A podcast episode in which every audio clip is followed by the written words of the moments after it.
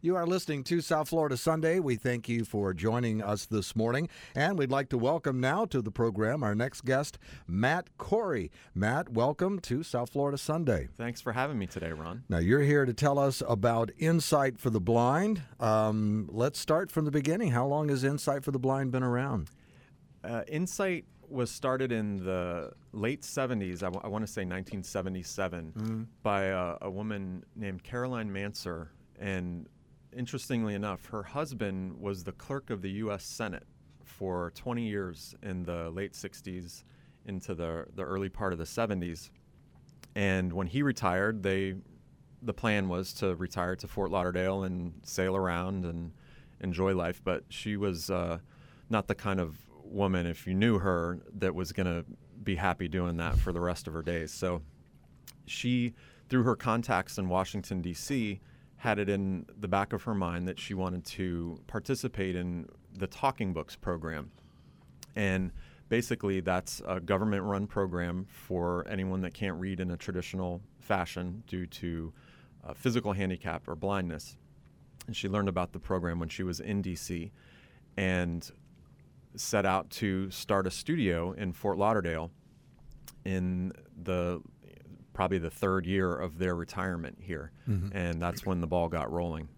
Now, where's the studio located? The studio's in uh, the heart of Fort Lauderdale, and uh, when they started, they recorded out of a back room in an attorney's office who ended up being one of their first board members. And they did the whole routine with the egg crates stapled to the wall, and we know how well that works. Yeah, I've been there. And uh, eventually, the telephone pioneers found a plot of land where, where we currently are, developed a, a plan for the building, built the building, and donated all of it to Insight.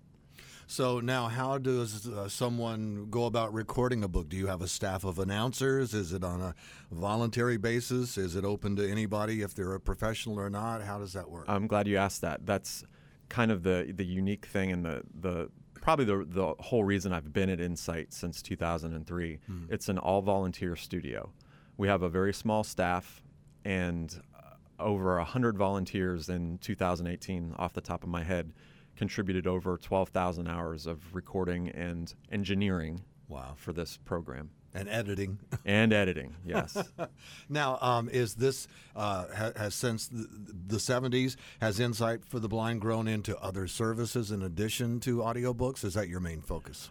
Uh, the books and magazines that we record for the Library of Congress are absolutely our main focus. Uh, in the past three or four years, I've been working on a couple of other ways to work on accessible media, and one of those projects was with the Miami City Ballet. Oh wow! They did a new production of the Nutcracker two years ago, and we recorded the audio description for that particular Oh, how cool. performance, which was kind of neat. Yeah. Typically, for a theatrical event, there will be one performance that's dubbed as the audio described performance. People come in and they wear the, the infrared earpiece thing, and a, a live describer will do that one performance. And it always seemed to me like that was kind of a lot of work to do for one performance to have someone come in and audit a rehearsal and make notes and then mm-hmm. do it and maybe only three people could go. Mm-hmm. So my thought was if it was something that like the ballet that would run pretty pretty much true to schedule each night even if it drifts a second here or there we could record the narration of that audio description of what's going on that talks about the costumes and talks about what the, the dancers are doing and ad- advancing the story and make that an experience that uh, a blind person might be able to, to enjoy whenever they could go and have that available to them each time that they were there. So that was something that, that I was particularly proud of. We've done three efforts with the Miami City Ballet, and we're currently working on a couple of podcasts. Uh, the one I'm most excited about is launching in about a week. It's called Real World Fitness, and it's a reboot of a health and fitness podcast hosted by a gentleman who's, I think, the only blind, certified blind kettlebell instructor. and he's, uh, he's quite a character. He's done a lot in his career, and uh, I'm looking forward to getting that on our, on our site. Now, what else has been going on over at Insight for the Blind? Um, about a month ago, we had our annual event fundraiser, and I mm-hmm. should preface that by saying that Insight for the Blind is 100% privately funded. When Caroline set out to start this program in Florida, um, it was always meant to participate in the national program, but not as a contractor, more as, as a way to augment the program and record things that wouldn't be in the budget to be mm. recorded to expand the services. Mm-hmm. So we don't rely on any sort of government funding or any federal grants or anything like that. It's strictly private donations, private foundations, and individual donations that keep us going. So we had our uh, Broadway Live uh, fundraising event. That was the second such event in the last two years, and we, we did really well. We had more more attendees this year, over 100 people there, and um, we're already talking about our, our third one. So uh, that was that was exciting F- for a group that doesn't do a lot of big event fundraising. I think it's always kind of exciting for us to to do something like that. And you have just one event a year. Yes, we we use that event to kick off our annual fundraising drive, which is a direct mail campaign, and we don't generally solicit uh, a lot from our from our database. Uh-huh. Uh, so we try to to be conscious of of that and Right.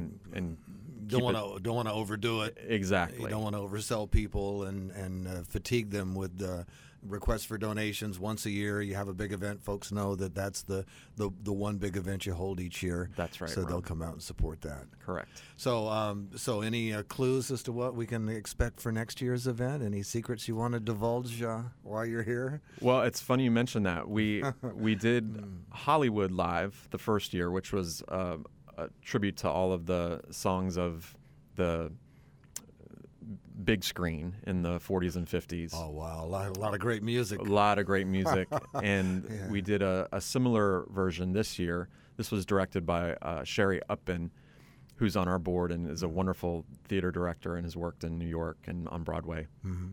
And so we did Hollywood Live, we did Broadway Live, and now, you know, I don't know if TV Live is gonna gonna fly, but we're we're working on it. So it would be sort of a salute to television, the music of television. I'm kind of I, guessing. I don't think I don't think that that would would probably work. we couldn't have our performers up there humming the uh, Hill Street Blues theme. or the Jeffersons is a lively tune. yeah. So, um, so that's great. I mean, you provide this wonderful service, and and uh, tell us a little bit about how well these uh, recordings are received. This has got to be such a wonderful uh, resource for folks who are uh, have problems with sight to be able to go to this resource and, and have all this literature available to them. Tell us about how it's well received by folks who take advantage of this service. it's one of the things that has always challenged us at Insight is getting feedback from the patrons. Mm-hmm. Because it, a lot of times it feels like we're working in a vacuum where we record this material and especially our periodicals it's a nonstop flow of recording.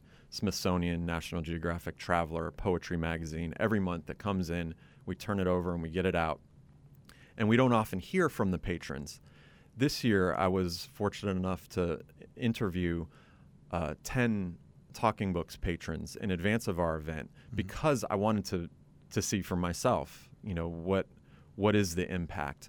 And almost to a person we're told that the talking books are one of the things that that helped them get through that diagnosis that they were losing their sight. And for many of them it's a it's a constant companion and the improvements in the player over the years, hmm. the the talking books player has made for it went from a record player that played vinyl to a cassette player and now the digital player and streaming. It's just something that that they can always have and and we've even had people say that it saved their life. Wow. So that that's about as powerful as it gets for us. And you mentioned the technology. Um, I, I'll, I'll admit, I, I I've read, and, uh, I've recorded a couple of, I think it was uh, magazine articles uh, back in the day for Lighthouse, uh, Lighthouse for the Blind. I guess was an organization in Broward many years ago. Sure. Um, but um, at that time, like you said, it was just a was put on a cassette, and you know how long, the, however long those lasted, and then you'd have to record it again. Uh, the digital age has probably been a huge boon, and uh, probably uh, made uh, the process a lot quicker for you as well at Insight.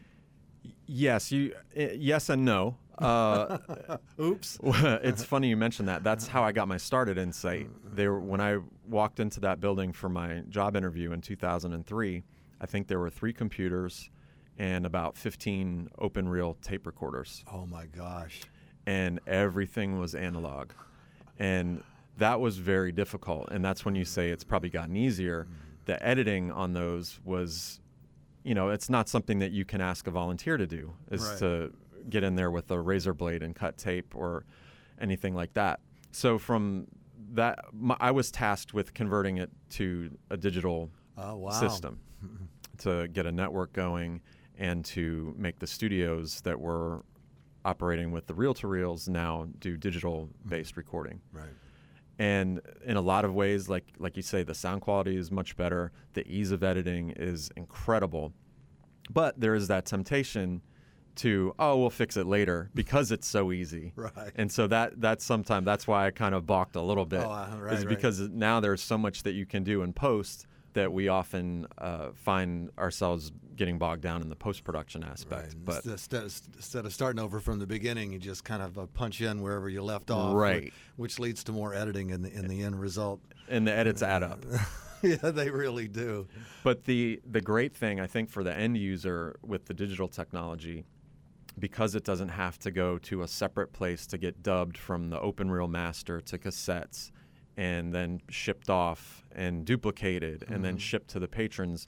Now, when we record a holiday edition of, for example, Southern Living magazine with recipes and talk about Thanksgiving and Christmas, now they're not the, the readers aren't getting that in uh, July 4th.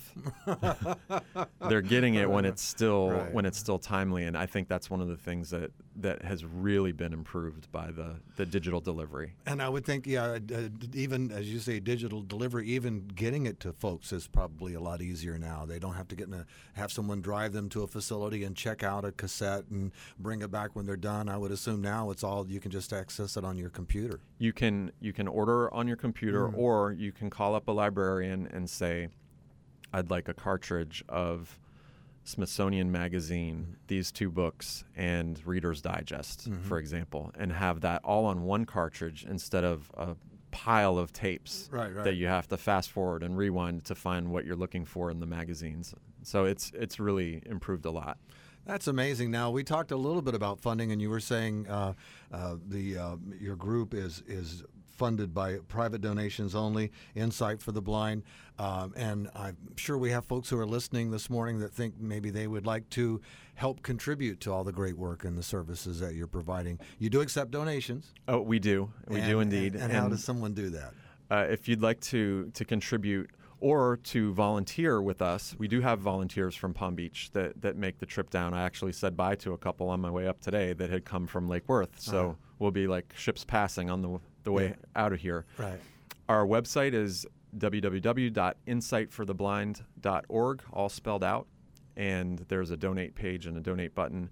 And I should mention that due to the generosity of one of our uh, angel donors, he's agreed to match every donation we get from now until the end of the year, uh, dollar for dollar. So your your donation would count twice, essentially. So go to that, give that information out again, It's- that contact info. Yeah. It's insightfortheblind.org, and the donate page has a button, and you'll be able to see how we're doing with our uh, our match, and Oh, that's so um, cool. and also find find out more about Insight and some of the things that we've spoken about, and and if you're so inclined, we'd love to have you.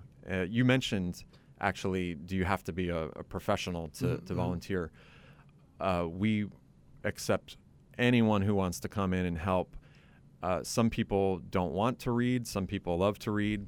There's something for everyone to do, and I would encourage you to, to reach out to us. And please give that contact info one more time. Our, our phone number, too, is Yes. 954 522 5057, and we're there uh, business hours every day. Now, is there anything we didn't discuss that you want to share with our listeners before we finish our conversation today? Uh, I th- I think we covered a lot in a pretty We really did. amount of time. I'm proud. and when are you coming in I- to volunteer? I, may have a future in this. I, I, you know, I'm sitting here talking to you, thinking, you know, I've done it before, and I really enjoyed doing it. Uh, I enjoy doing it a lot, and I've, I've done a few audio books. I did uh, the 9/11 Commission report on the 9/11 attacks. oh wow. Um, I did um, Huckleberry Finn, uh, a book called The Keys that was written by uh, a private author, uh, and um, uh, also did uh, Peter Pan, which was pretty interesting because I had to do the voice of the dog.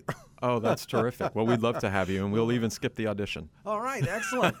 well, thanks so much for being on with us, and uh, it's it's Insight for the Blind. Matt Corey is our guest. Please give that contact information out. One, you can never give it out too much. It's insightfortheblind.org, and our phone number is 954 522 5057. Hey, Matt, thanks so much for being on South Florida Sunday. Thank you, Ron.